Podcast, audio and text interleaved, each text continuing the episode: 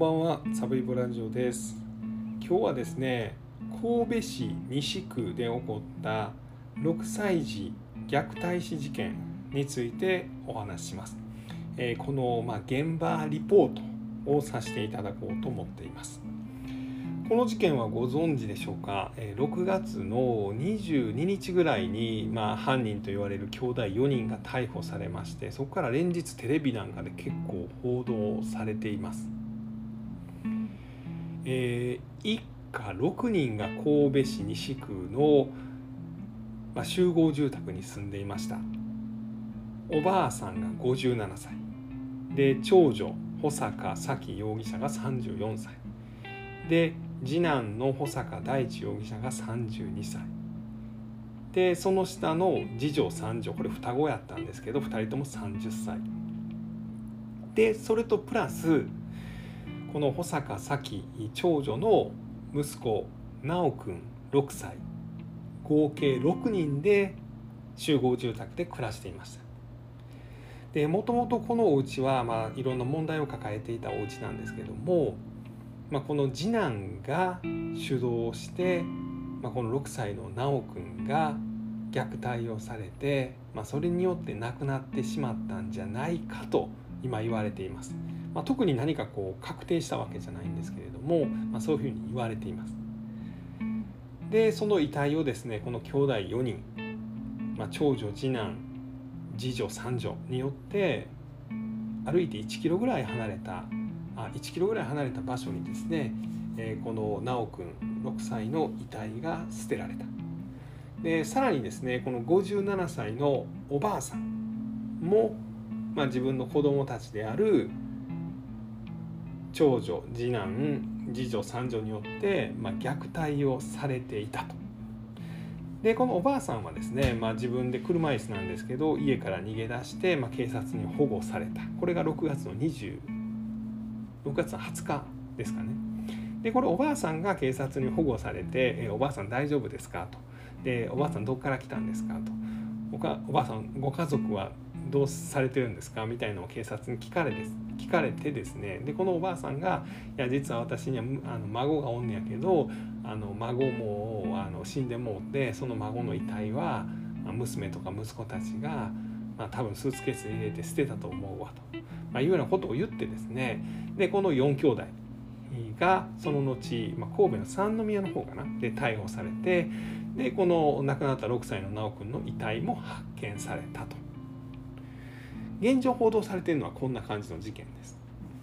でこの事件ですね僕テレビの報道あんまり見てないんでテレビの報道でどういうふうに表現されてるかちょっと僕あんまり分かんないんですけど、まあ、確信を言うとですねこれはそのまあ虐待によるその死亡事件ではあるんですけれどもこれはあの虐待の連鎖だというふうに言われています。まあ、つまりこの犯人じゃないかというふうに言われている、まあ、保坂咲長女とですね、えー、保坂大地次男はですねこの57歳の母親からですね57歳のおばあさんですね、まあ、自分たちの母親からですね子供時代にですねまあ、強烈な虐待とネグレクトを受けていたというふうに言われています。実は一緒には住んでなかったんですけどもう一人あの長男がいるんですけどこの3人ですね長女長男次男がですね、まあ、母親からその鉄パイプで殴られたりとかタバコの火を押し当てられたりとかで、まあ、寒い中ですね、まあ、裸に近いような格好で外に出されたりとか、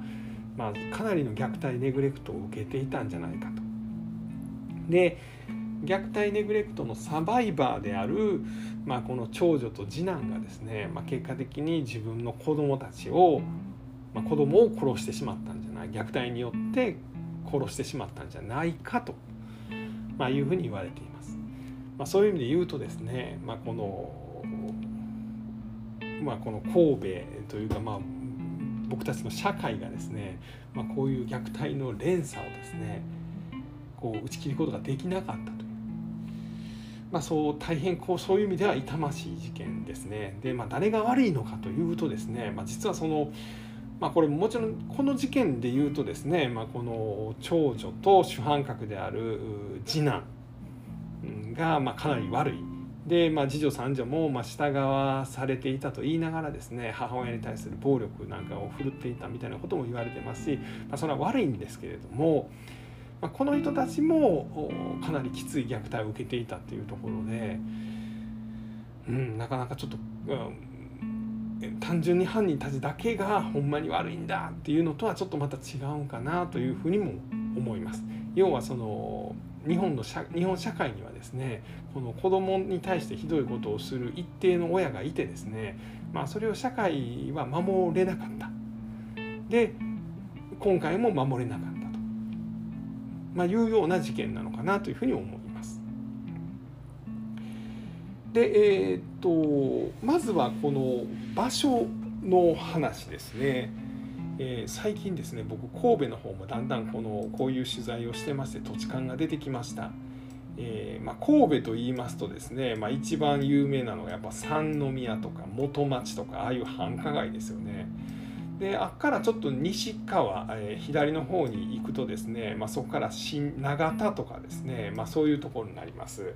えー、永田はこの間あの山口組の行動会の組長がラーメン屋さんでこう射殺された事件があったところですよね。でそこからさらに西左の方に行くと須磨がありますこれあの、まあ、須磨海岸とかある須磨ですよね。そこからまだ西に行くと舞子っていうところあります。これ舞子はですねあのちょうどあの淡路島に渡る明石海峡大橋があるとこですね。でそこからもうちょっと西側に行くとですね明石があります。明石というとですねあの泉市長が有名で、まあ、なかなかちょっと変わった市長で、え、それでもまあ子育てとかその少子化対策とか、まあ、そういうものに手厚くてですねで、まあ、それによって明石の人口が増えてるみたいなところです。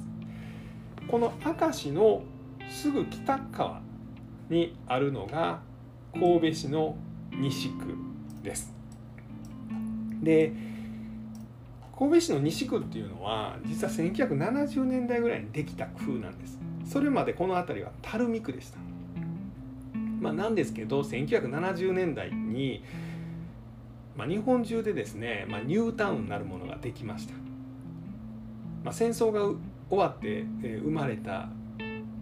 団塊の世代っていう人たちですよね、まあ、この人たちが、まあ、その仕事をしてですね家庭を持って結婚をしてで独立をして新しい家を買おうと思ったけど、まあ、東京にも大阪にも神戸にもですねもう家なんかないというふうになってあちこちで、まあ、ニュータウンなるものができました。で、まあ、もちろん東京でもで神奈川とか埼玉とか、まあ、千葉とかそういうところでニュータウンができました。大阪でもできました。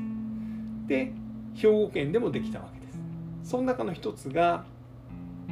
当時の神戸市垂水区現在の西区にできた精神ニュータウンというところです。まあ、これができたことによって1970年代にはですねこの辺りはですね、まあ、10万人ぐらい人がボーンと10万人ぐらいの人が住む町がボーンとできたんです。で人要件増えたなとなもう西区にしようかということで垂水区から精神ニュータウンを切り離してできたのが西区です。でこの西区が、まあ、今回の事件の現場になりました。まあ、実は精神ニュータウンの一番、まあ、その家が多いとこはですね、まあ、精神中央駅という辺りにですねほんまにたくさんの団地とか家が、まあ、できてるんですけれども、まあ、そこからですね、まあ、車で、まあ、10分20分ぐらい行ったとこにあるのが、えー、この神戸市西区のですね玉津町というところです。ここはねあの、まあ、ニュータウンはニュータウンなんですけど昔ながらのなんか農家さんみたいな人たちも住んでてですね道が結構狭いんですよね。なんかニュータウンって言ったら道が大きくて通りやすいんですけどもこの西区の玉津町あたりはですねなんか道がとても狭かったです。僕行ってみましたけど。でその一角にあるのが精神グリーンハイツというこの問題の6人家族が住んでいた集合住宅で。あの集合住宅ってアパートとかハイツとかメゾンとかカーサとか文化住宅とか、まあ、いろんな言い方があるんですけど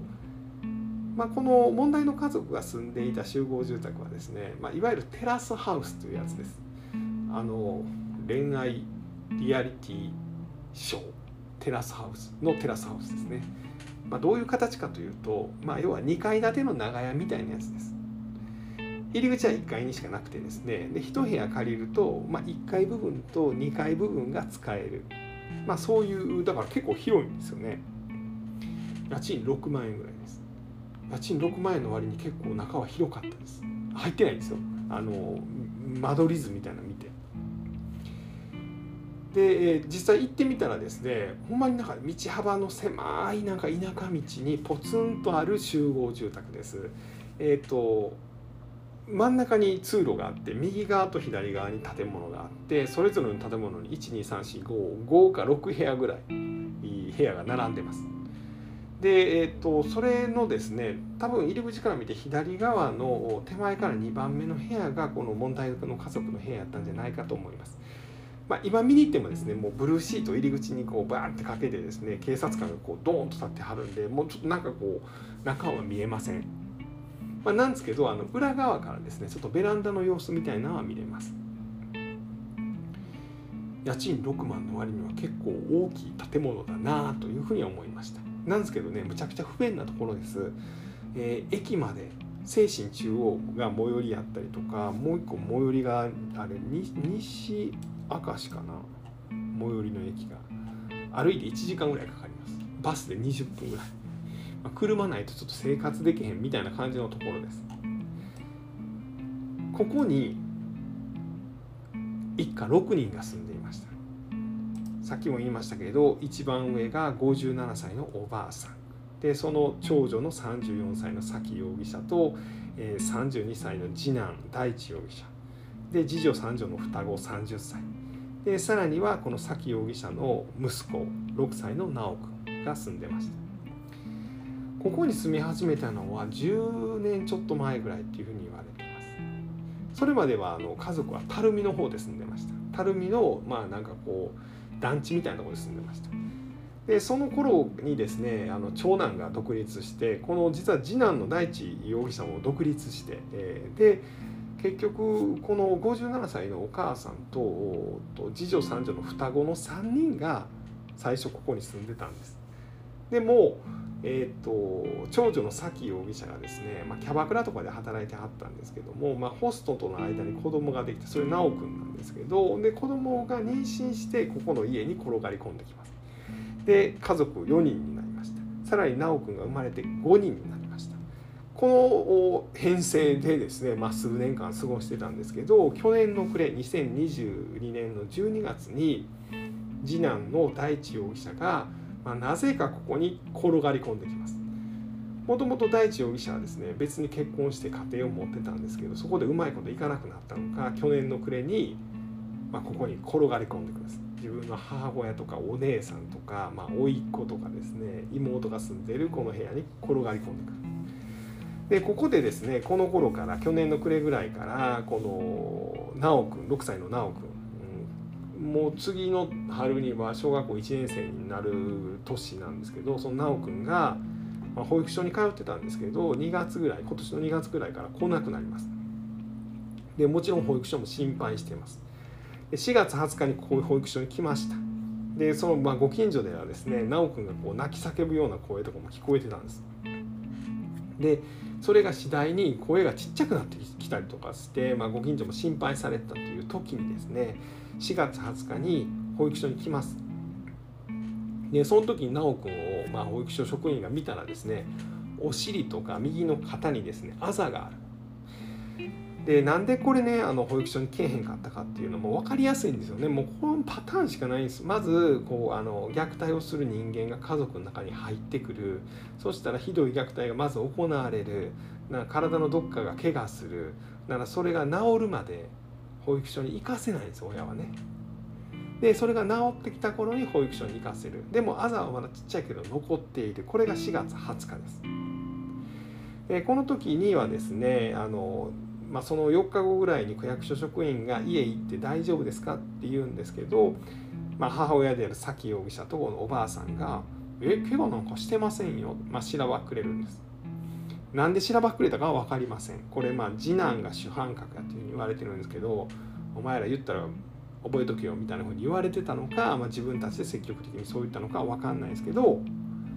怪我なんかしてませんよと言っちゃう。で5月になってですね、まあ、児童相談所がま一時保護をする予定やったんですけど、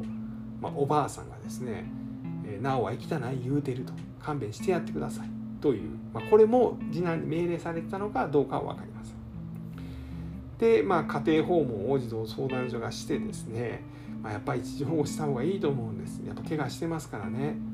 ご家庭内で虐待行為があるというのは通報も来てますと、まあ、どうか一時保護させてください。言ったらおばあさんがもう絶対あかんそんなんと、まあ、言うたと、まあ、これも何でそう言ったかは分かりません。でそれが6月の1日です。で、まあ、この頃にはですね、まあ、ご近所の方曰くですね、まあ、直くんが一度ですね一人だけ家に残されてる時に「おばちゃん助けて」と、まあ、いうようなことを言ったらしい。でそれはあのほんでおばちゃんが「どうしたん?」って言ったらですね「僕1階に降りられへんねん」「そんな降りてきたらええやないかもう別に家族もらんやろ」と「なお腹減ってんやったら出ておいで」といや鍵閉まってるから出られへんでそのおばさんが調べたらですね外から鍵をかけられて、まあ、直くんが閉じ込められてる状態であった。とそれが実は直くんを見た最後だったということです。それから声もほとんど聞こえなくなってですねただ夜中にコツンコツンコツンとなんか叩くような音は聞こえたとでそれがもしかしたら直くんが壁なんかを叩いてですね助けを求めていた声かもしれないまあ、そうやったら大変心苦しいみたいなことをご近所の方は言ってはります。でおそらく修くんは6月の19日までに、まあ、何らかの方法で亡くなってしまったというふうに思います。え、遺体にはですね体中にあざがあったということです。特に背中の部分なんかには、まあ、大きなあざが。で6月19日の夕方5時頃にはこのご近所の防犯カメラにこの4人兄弟長女次男次女三女この4人がですね大きな銀色のスーツケースをガラゴロガラゴロ引っ張ってですね、まあ、自宅から 900m ぐらい離れた、まあ、田んぼの貯水池のすぐ近くにある草むらに、まあ、そのスーツケースを、まあ、持っていった、まあ、それがその様子が防犯カメラで映ってます。で同時にこの日にですね57歳の母親、まあ、おばあさんに対して、まあ、暴力を振るった。でその翌日20日ぐらいにですねこの4人兄弟は大阪とか京都を観光してでその後22日に神戸の三宮で警察に逮捕されてるんですけど、まあ、この4人兄弟が家から出て行った時にこの57歳のおばあさんは今しかないというので脱走します。まあ、というのもおばあさんはですねこれ今年に入ってからですね、まあ、この押し入れに閉じ込められたりとか鉄パイプで顔とか体を殴られたりとか、まあ、虐待を受けていたそうです。でおばあさんですねこれ車椅子のおばあさんなんですけども自力でですね、まあ、10キロぐらい離れた垂水の方まで、まあ、だからこれ歩いても2時間ぐらいかかるようなところを移動してですね夜の11時ぐらいに、まあ、力尽きて倒れてしまっているところをその一般の人が通報して警察に保護されます。で警察がおばあさん大丈夫ですか?」と「おばあさんご家族に連絡しますからあのご家族の場所教えてください」まあ、みたいな話を言うたらですね「いやもう家族には連絡をしてほしくないんや実は私には孫がおんねやけど、まあ、孫が亡くなってしまって亡くなってしまったそれどういうことですか?」ということで、まあ、この4人がですね、まあ、警察に逮捕されて、まあ、その後の聞き取りで、まあ、その修くんの遺体が捨てられたその貯水池の近くの草むらからスーツケース修くんが入ったスーツケースが見つかったと。まあざっくりとした流れはそんな感じなんですね。でまずこれ現場を見て思ったことです。まあ、この問題の家族が住んでいたさっきの集合住宅については言いました。で次はですね、まあ、そこから歩いて遺体を遺棄、まあ、捨てに行った場所です。これがですねあの歩いて15分ぐらいかかるようなところですねでまあ一言でさっき言うとですねこの兄弟はですね多分ですねそのかなり計画するとか、まあ、アホやったっていうことです。アホでした。だと僕は思います。もうほとんどですねなんか物事を計画する能力がないんじゃないかなって思います。なんでかというと,、えーと、この遺体の発見現場に行ってきました、えーとね、この問題の家族が住んでいたこの集合住宅から北にですね1キロぐらい行ったようなところなんですね。で田んぼと畑があるところのちょっと小高いところにこの農業用水を溜めとくようなそのため池貯水池があるんです。そんな大きくないです。25メータープールのほどの大きさもないです。それがそれを半分に分けたぐらいの2個あるんですね。池がため池が。その近くの草むらに、まあ、直君の遺体はスーツケースに入れられた状態で捨てられたんですけどここまで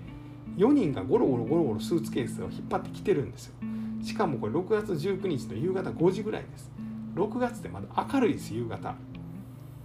で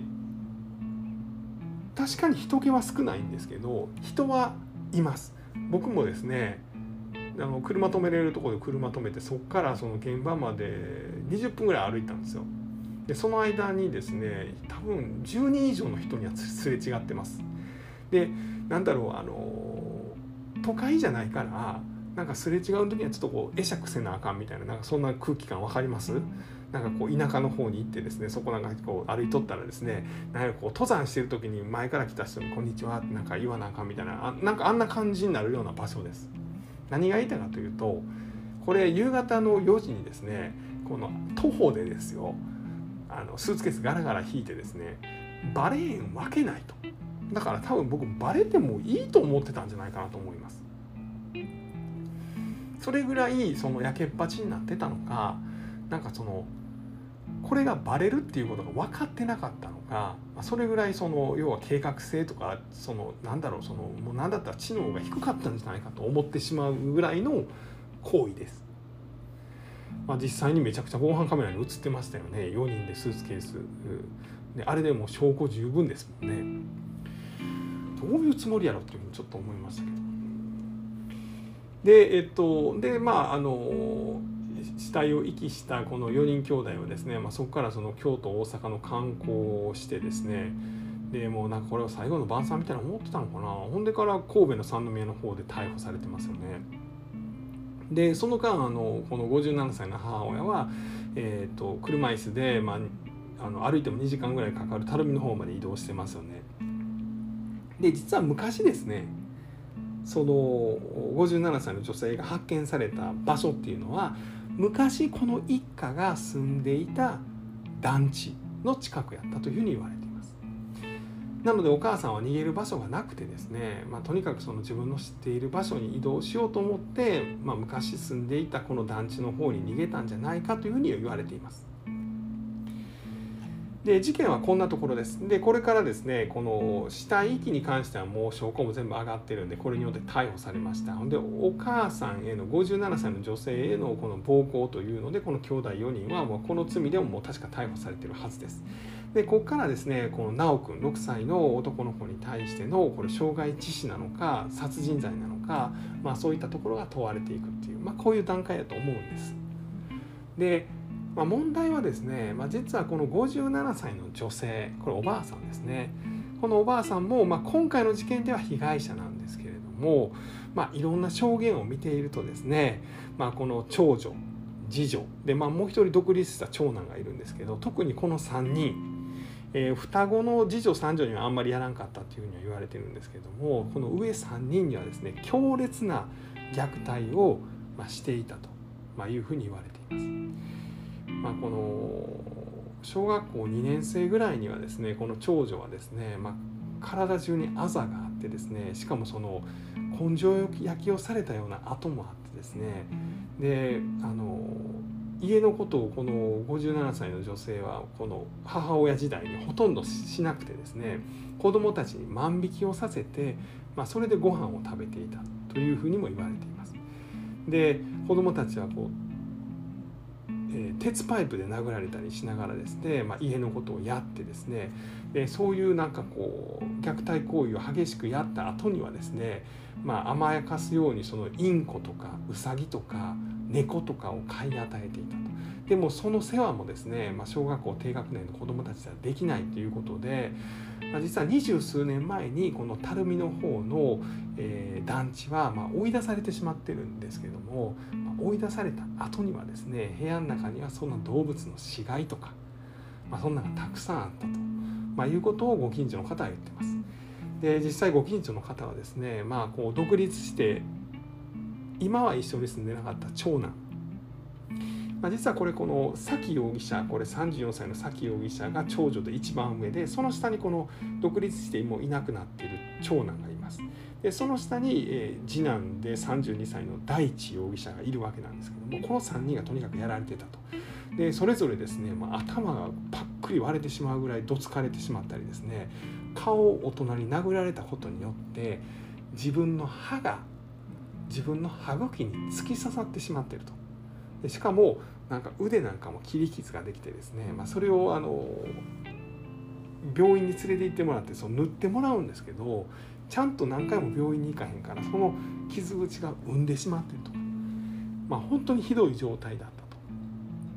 でそのうちですねこの長女の方はまあその少しあのなんだろう家族の面倒とか全部そういうの言うことを聞かされていてですね、まあ、少しちょっとそのなんだろう。もしかしたらあの知的障害があったんじゃないかというふうに言われています。知的障害がある人の陸上競技なんかにも参加したりとかそんなこともしてたということです。でこの人はその後キャバクラで働いて、まあ、ホストとまあ恋に落ちてこの修くんをまあ出産するわけなんですけども。でこの次男ですね今回主犯格と言われていた32歳の大地容疑者はですねまあその頻繁に暴力とかネグレクトを受けたことによってですねまあ、小学校2年生ぐらいからもうかなり厳しい性格になって暴力的な性格になってしまっていて、まあ、その自分より弱い人に飛び蹴りをしたりとか、まあ、よく言われているのがこれ瞬間文集の中でも書かれてますけれど女の子がですねま階段の上で牛乳瓶を持って立ってたところを階段から突き落としてでその牛乳瓶が割れてその女の子の手に破片が刺さってですね女の子は4回から5回手術をして今でも後遺症が残ってしまっているというか、まあ、そういう凶暴な性格になってしまったというような報道もある一方ですね、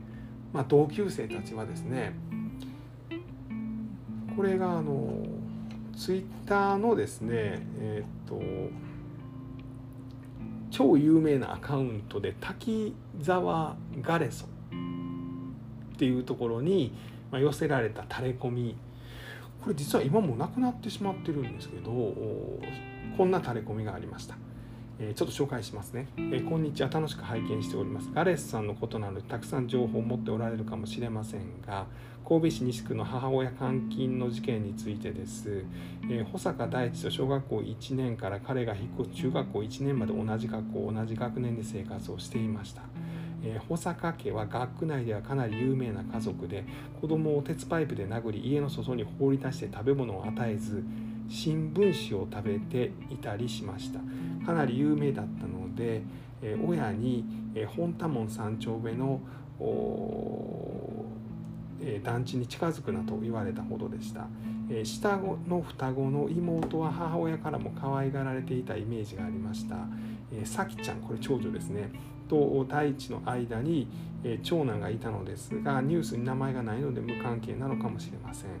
え、長男は長男と次男の大地はまっとうに育ててもらえていたら健常者で普通学級にいられるような子だったと思うのですが親が仲良し学級に入れたがっているというような噂がありました、えー、今思えば、えー、障害者の支援金をもらうためなのかもしれないですねと。え大地は滑舌は悪かったけれどとても素直で、私の話でよく笑ってくれました。しかしかなり乱暴な面もありいじめられっ子の女の子に階段で足をかけ転ばせたことがありました。6年生ぐらいの時です。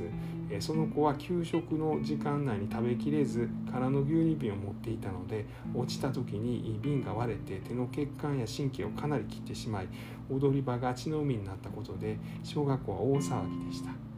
まあ、みたいな話があります。で、まあ、そのそのことが問題になって逃げるように転校していきましたと。でまあなんでこんなことを送ったのかというと、まあそのまあ、自分も教育虐待や暴力を受けていたので、え仲間意識があったというふうに思われています、え彼らは当たり前に受けられる衣食住も学歴も全て親に奪われ殴られ人生を壊されたのですから今回の事件は復讐だったのかなと思うんです。え母親は被害者ではないことだけを記憶に留めておいてもらえると嬉しいですと。まあ、いうことなんですけど、まあ、ただこれはね、まあ、どうしてもそのこのタレコミが本物なのかどうかっていうのはちょっとあのはっきりは分かりません。ただまあこの例えば「週刊文春」にも似たようなことが書いてあります。えー、それ以外にもですねえー、っとなんだろうこれか。デイリー新潮とかにも似たようなことが書いてますしフライデーのデジタル版にも同じようなことが書かれています。まあ、その今回のこの兄弟4人ですね、まあ、特に主犯となったこの保坂大地、えー、と、まあ、母親だったけれども、まあ、その暴力に加担した咲長女咲らもですね、まあ、もちろん悪いんですけれどもで亡くなった修くんがまあ一番の被害者なんですが。まあ、彼らも同じようなことをやられていたっていうのはまああったのかなということは思いました、まあ、だからってその仕方がないとかそういうことではないと思いますけど。で一点ですねちょっとまあこうえ？っというのもあるんですね、まあ、これがその、まあ、防犯カメラの映像なんか見てたら実際それ分かるんですけれどもなぜかですねこの大地容疑者とですねこの崎容疑者ですねこのまあ長男と次男長女と次男がですねなぜかずっと手をつないでるんですよね。この辺りがねちょっとなんか不思議でそのどういうことやねんとまあまあ実際子供を亡くしてしまったと、まあ、いうような痛みを、まあ、こう紛らわすためにですね、まあ、そういうスキンシップを取っているのか。えただ近所の人の証言ではですねこの2人は最初は夫婦とか恋人同士だと思ったまいうような証言もありますので、まあ、もしかしたらこの兄弟というその枠組みを超えたような関係性になってたのかもしらんなと。まあ、ただここはもう好奇心だけでしかないんですけどね、まあ、そんなあの証言というか情報もあります。で1点だけですねこれまだ全く誰が殺したかっていうのは分かんないですよね。あの直君をですね誰がやったのかっていうのは分かんないです。まあ、おそらく大地容疑者が主導してたんじゃないかというふうには言われてるんですが、まあ、現状はちょっとそこはまだ分かりません。何か分かればまたあのお伝えしたいなというふうに思っております。他になんか言って気づいたことあるかな。うん。言って気づいたこと。うん。ないですね。そんなところです。はい。最後まで聞いていただきましてありがとうございました。